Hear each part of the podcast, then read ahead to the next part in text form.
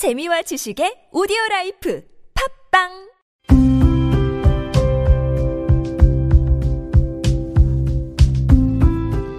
칼럼을 읽어드립니다.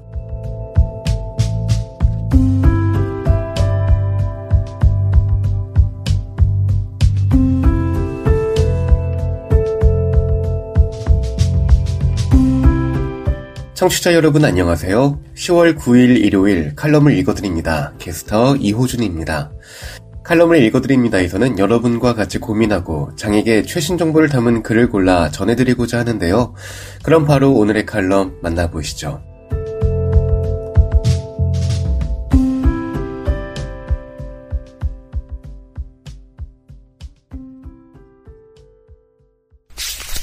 에이블 뉴스, UN, CRPD NGO 연대 활동 소외와 향후 과제, 시민시 장애인 지원 부족, 관계 확장 등 아쉬움과 보람을 함께 느껴 권리협약 국가행동계획, 독립적 모니터링 체계 수립 등 필요. 칼럼니스트 이원무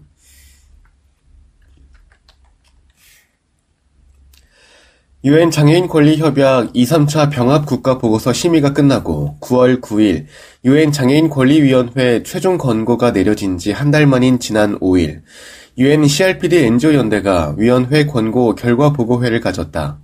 국가 심의에 참석했던 민간 대표단은 민간 보고서 내용과 정부 대표단 답변, 그리고 위원회 권고 사항을 비교하고 앞으로의 방향 또는 이번 심의에 대한 의견, 평가 등을 나눴다. 한 토론자는 장애인 권리 협약 외에도 아동 권리 협약, 여성 차별 철폐 협약 등에도 장애인 참여가 필요하다고 했는데 장애 아동, 장애 여성 등과 연관이 있기에 일리가 있다고 생각한다. 필자는 지적, 자폐성, 정신장애인과 관련한 위원회 우려사항 및 권고와 당사자로서 느꼈던 것을 얘기했고 마지막으로 이번 심의대응연대를 이끌었던 연대위원장은 NGO 연대의 심의 참관 활동 일정 및 개요를 간단히 정리한 후에 1차와 2, 3차 때의 장애인 권리위원회 권고를 비교해 설명했다. 1차 때의 권고를 다시 반복한 우려와 최종 권고들, 새로운 권고들, 깊은 우려와 강력한 권고 등으로 나눠서 설명했다. 다시 반복한 우려와 최종 권고에는 아직도 의료적 모델에 얽매인 장애 등급 판정 제도, 의사 능력 없는 장애인의 생명보험 계약 제한, 건물 규모, 수용 능력, 건축 시기에 관계없는 모든 건축물, 구조물의 접근성 보전 권고, 장애인 차별 소송 부담 감면 및 면제 방안 마련 등이 있었다. 깊은 우려와 강력한 권고에는 우리 사회의 팽배한 성년 후견 제도에 대한 우려와 지원 의사 결정 제도로 전환하라는 권고, 정신장애인 등에게 약물 사용 및 신체 억압 지속에 대한 우려 등이 있었다. 새로운 권고에는 포괄적 차별금지법 제정 필요, 국가의 접근성 전략 채택, 정치권과 소셜미디어의 장애 비하, 모독 등과 관련한 권고, 장애의 인권적 모델에 따른 실종 예방 정책 수립 등이 있었다. 그러면서 위원장은 같은 용어를 정부 측과 민간 측에서 영어로 번역할 때 서로 달라 장애인 권리위원회에서 이를 이해하는데 어려움을 겪은 것 같다며 국가보고서 작성 시에 장애인 단체의 참여는 물론이고 정부와 장애인 단체, 시민 단체, 장애인 당사자 간 소통이 필요함을 말했다. 모든 장애인 정책의 통합 등 CRPD의 원칙이 중심에 자리 잡아야 할 필요가 있다는 점을 역설했다. 민간 대표단 발표가 끝난 이후에 NGO 연대 간사단체에서 연대의 해산을 알린 후에 기념사진을 찍으며 UN CRPD NGO 연대의 활동은 모두 종료됐다. 필자는 이번 국가심의 참관 및 보고서 활동을 하면서 몇 가지 아쉬운 점이 있었다. 일단 이번 심의에 농인, 시청각 장애인 등이 참석하지 못한 점, 이번 심의에 참관한 장애인 당사자의 장애 유형수가 1차 심의 때에 비해 감소한 느낌이 든다. 대표적으로 농인과 시청각 장애인 당사자는 단 한 사람도 이번 심의에 참관하지 않았다. 여기에는 정부 심의와 관련해 장애인 당사자에게 재정적인 지원을 하는 게 없었던 것도 한 요인을 차지한다고 본다. 사실 간사단체에서 정부 심의 참관과 관련해 지원을 받으려고 재단 등 지원처를 찾아가 문의를 했다고 하는데 재단의 이사진들이 인권 관련해서 성과가 없지 않으냐 이거 여행 가는 거 아니에요? 라는 식의 의구심을 전달했다고 한다. 이 얘기를 들으면서 아직도 성과주의에 얽매이는 우리나라의 현실을 보는 것 같아서 조금 답답했다. 물론 성과가 있거나 많으면 좋겠지만 인권이라는 건 성과 그 이상의 고귀한 가치가 있는 것이다. 인권이라는 건 협력은 물론 때로는 투쟁도 있어야 하기에 이 사진에서 말하는 성과를 많이 내는 건 애당초 쉽지 않다. 장애 인식이 천박한 우리 사회라서 인권 증진 성과가 많지 않지만 그래도 장애인 당사자들과 장애인 단체들이 장애인의 권리 증진을 위해 열심히 노력해서 정신장애인 배제하는 장애인 복지법 15조 폐지 등은 물론이고 권리협약 25조 마호 유보도 철회 선택 의정서 비준이 목전에 와 있다. 다만 정부의 선택 의정서 비준 의지 부족이 문제지만 말이다. 또한 장애인들은 대체적으로 비장애인에 비해 소득이 낮고 장애로 인한 추가 비용이 많이 든다. 그리고 국가심의 청관을 통해 비공개 브리핑 등과 같이 장애인 당사자들이 생생한 목소리를 내기 위한 기회의 장이 마련되기도 한다. 이런 점들을 고려하면 국가심의에 참관하는 장애인 당사자 활동비 지원은 필요하다. 그래서 선택 의정서 비준을 위한 기반 마련, 입법 활동 등을 간사단체에서 강력히 어필했다면 지원처에서 지원금을 줬을 거고 이 지원금으로 더 많은 장애인 당사자들이 권리협약 정부심의 과정에 참여할 수 있었을 텐데 말이다. 우리 자조 모임과 신경 다양성 지지 모임에서도 경제적 지원만 있었다면 갈 수 있었다고 말했던 걸 보면 정말 아쉽다. 또 연대 보고서 작성에 동참하고 심의가 끝난 후에 보고서 활동에 대해 잠깐 장애인 단체 친구와 이야기를 나눌 시간이 있었다. 서비스나 예산 부족, 조사 대상 누락 등을 중점적으로 얘기하는 등 백화점식 나열 보고서이고 권리협약의 원칙과 정신에 어긋나는 부분을 주로 강조하는 것에는 조금 소홀하지 않았냐는 것이다. 나도 그 부분에 공감한다. 물론 서비스 부족이나 제도 개혁 등을 권리협약 국가시민을 통해 위원들에게 로비하며 언급하는 것도 좋으나 권리협약 원칙을 강조하고 사회에 흐르는 장애 모델과 패러다임을 바꾸는 게 더 중요하다. 서비스 부족이나 제도 개혁 등은 권리협약의 원칙 등을 강조하며 장애 패러다임을 전환하면 해결될 수 있는 부차적인 문제이기 때문이다. 따라서 권리협약 국가심의 참관 활동 등의 인권 관련 활동 등을 지원할 때 지원처가 민간이든 간에 성과주의의 얽매인 지원 방향에서 탈피했으면 한다.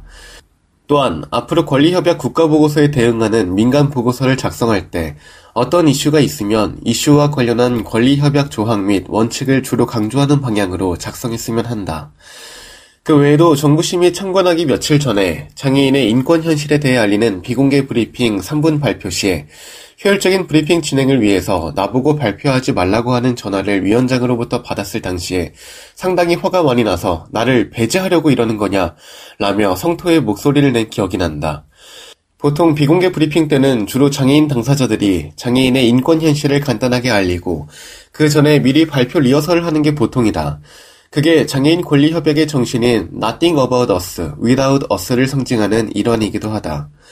그래서 비공개 브리핑에 대해 잘 모르시나 하는 느낌에 비장애인이 발표한다고 한 말까지 겹쳐 좀 화가 났다. 얼마 후에 발표할지 말지를 얘기하라고 할 때 효율성을 위해서 그러는 건 이해가 간다고 쳐도 너무 효율성 중시하면 인권이 침해될 수 있고 비공개 브리핑 자리는 당사자들의 발표를 우선시하기 때문에 난 발표하겠다고 말했다. 결국 위원장도 수긍할 수밖에 없었고 제네바로 가서 실제 발표를 했지만 말이다.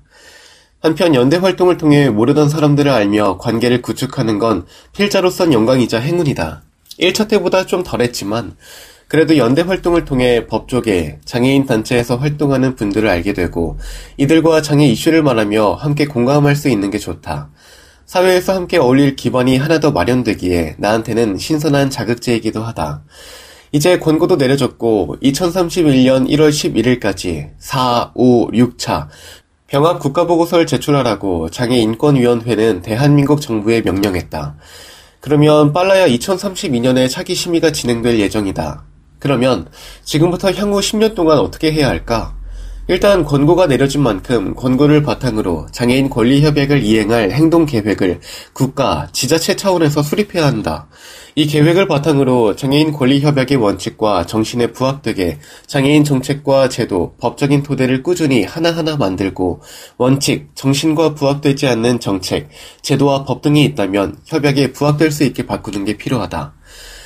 그동안 지지부진했던 장애인 권리협약 이행에 대해 국가, 시설 등과 독립적이고 세계적인 모니터링 체계 구축에 대해서도 지금부터라도 논의하고 이를 차근차근 실행하는데 온 힘을 기울여야 한다.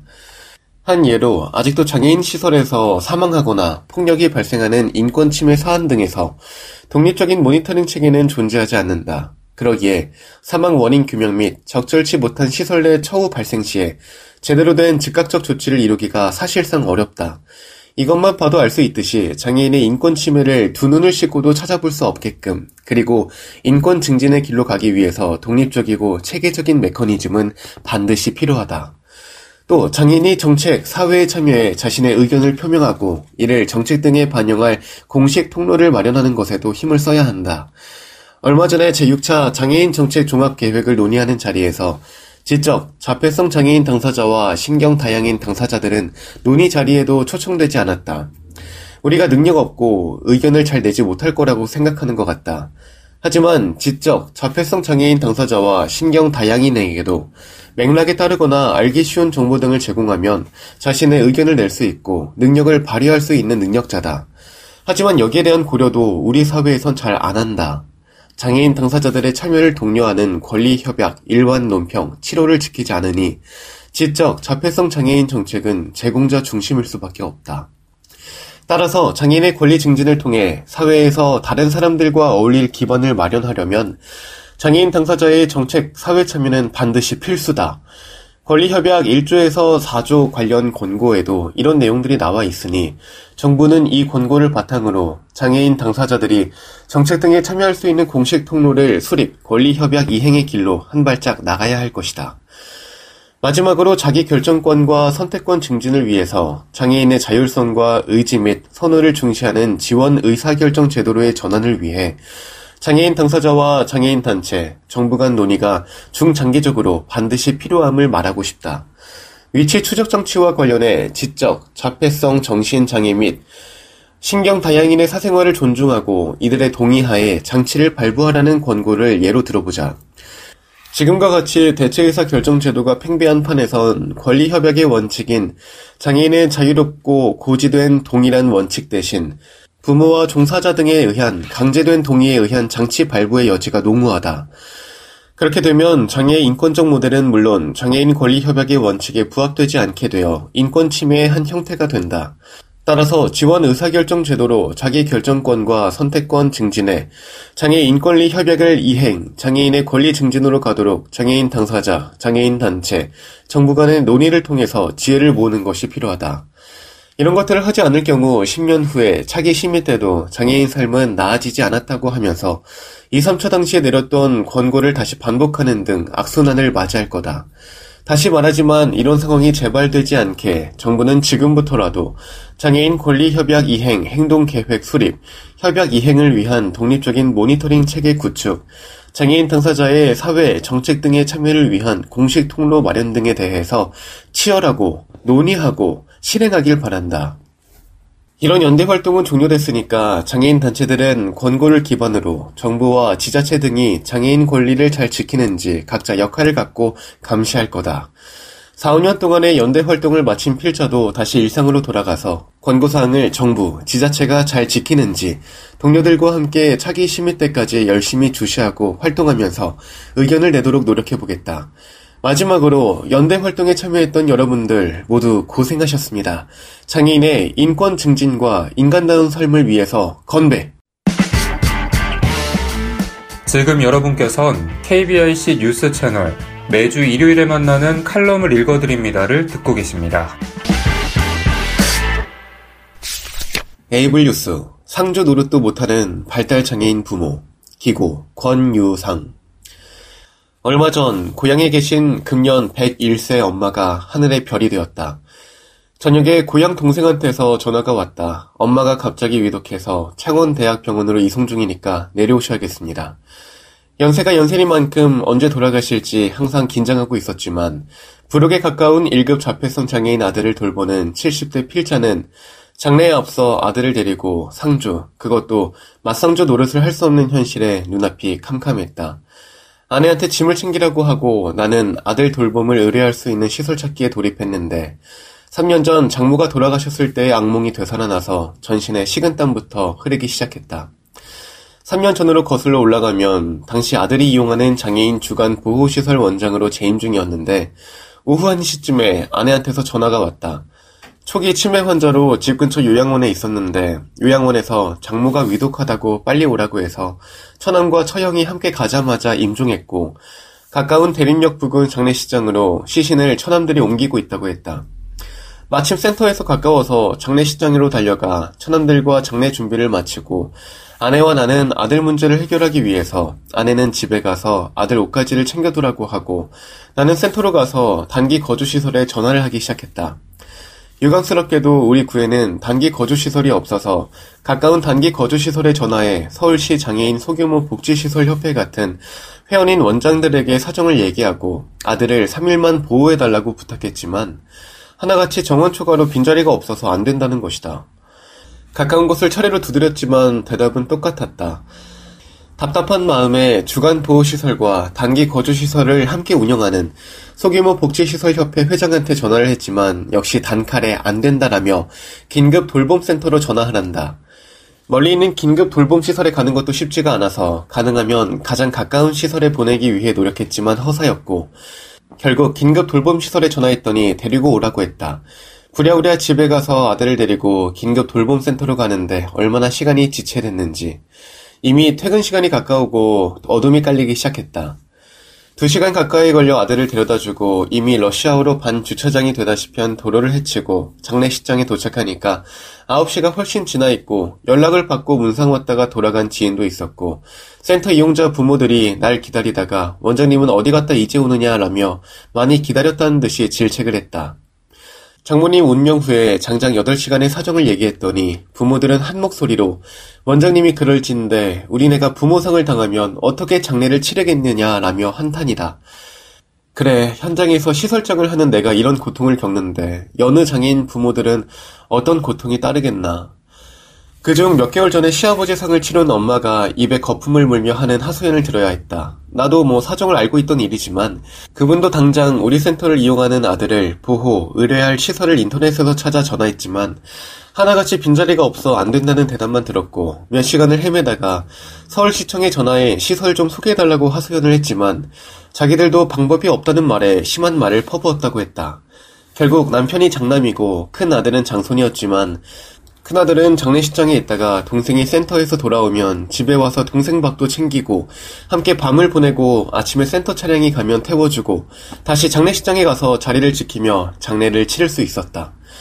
당시 악몽을 생각하면 이번에도 아들을 맡길 시설을 찾을 수 없다는 절망감에 아예 받아주지도 않을 다른 시설은 무시하고 3년 전에 아들을 보냈던 긴급 돌봄 시설에 전화했더니 어랍쇼 단칼에 안 된다는 것이다. 이유는 지금은 긴급 돌봄 서비스를 하지 않아서 주말에는 운영하지 않는다고 했다. 이 무슨 청천벽력인가. 신랄 같은 기대를 했건만 기대가 무참히 깨지는 순간 아들을 데리고 가도 아내는 장례식장에도 가지 못하고 동생 집에서 아들을 돌봐야 하는데도 어쩔 수 없이 친인척들의 눈총을 피하기 위해서라도 아들을 데리고 가기로 결정했다. 두 시간쯤 지나서 다시 동생한테 걸려온 전화는 엄마가 돌아가셨다는 비보였고 동생은 아들 걱정에 조카는 어떻게 하느냐고 먼저 물었다. 맡길 시설이 없어서 어쩔 수 없이 데리고 간다는 말에 어이없어 하면서 그렇잖아도 다른 동생들과 의논했는데 도, 조카를 잘 아는 동생들은 조카를 데리고 와서 상주 노릇도 못하는데 어쩌자고 데리고 오느냐라며 우리가 이해하니까 아내는 오지 말고 아들 돌보라는 게 아닌가. 동생들의 배려에 눈물이 났다. 비록 장례식장에 온 친지, 친구들이 너 부인은 왜 안 보이느냐라는 질문을 수없이 받으면서 적당히 뭐 잠깐 자리를 비웠나 보다라며 위기를 모면하고 긴 4일장을 마칠 수가 있었다. 맞상주 체면이 말이 아니었고 물론 엄마도 손자 사정을 잘 알고 있어서 항상 안타까워 하셨지만 마지막까지 도리를 다하지 못한 것 같아서 죄송하고 죄송할 따름이었다. 상주 노릇도 못하는 발달 장애인 부모, 이게 현실인데도 공무원, 정치인들, 우리가 이렇게 사는 걸 알고나 있고 관심이나 있나? 당신들이 이런 상황이라도 강 건너 불구경하듯이 할 건가? 어디 대답 좀 해봐라. 이건 발달장애인뿐 아니라 중증 뇌병변, 중증장애인 부모들이 공통으로 겪는 고통이다. 아무리 우리들에게 무관심하다지만 최소한 장애인 부모들이 부모 장례라도 마음 편하게 치를 수 있게 현실적인 대책을 세워 더 이상 이런 고통을 겪지 않게 해달라 간절히 부탁한다. 단기 거주시설은 장애인 부모가 병원에 입원하거나 상을 당하거나 긴급 상황 발생 시에 이용할 수 있게 1박에서 29박까지 이용할 수 있게 운영하는 시설인데 지금 모든 단기 거주시설이 붙박이 이용자들이 몇 년씩 영구 거주하다시피 하며 주중에는 시설에서 주말에는 부모가 데리고 가는 편법 운영하는데도 주무관청에서는 묵인하고 있다. 사정이 이러니까 막상 긴급 상황 발생 시 다른 부모들의 이용은 원천 차단되고 있고 또 기존 이용자 외에 갑자기 단기 거주 시설 이용 상황이 발생한 부모들이 며칠 이용을 요청할 때 아무리 인원이 많아도 한 명쯤 며칠 돌봐줄 수 없나? 장애인 이용시설은 당사자와 부모들을 위한 시설인데 주객이 전도돼 있다. 과연 누구를 위한 시설인가? 긴급 상황 발생을 대비한 시설인데 주말에는 긴급 상황이 발생하지 않는가? 지금 대부분의 발달장애인 부모들은 단기 거주시설 존재도 알지 못하고 있고, 긴급 돌봄 서비스가 있다는 것도 알지 못하고 있다. 당국은 왜 주민센터를 통해 이를 홍보하지도 않고 홍보할 생각조차 않는가?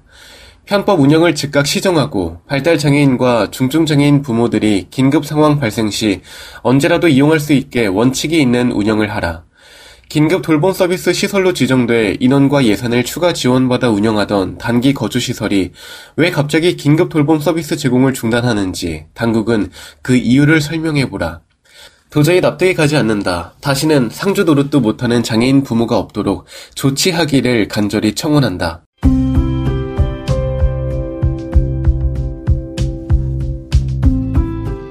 10월 9일 일요일 칼럼을 읽어드립니다. 오늘 준비한 소식은 여기까지입니다. 지금까지 제작의 이창훈, 진행의 이호준이었습니다. 끝까지 청취해주셔서 고맙습니다.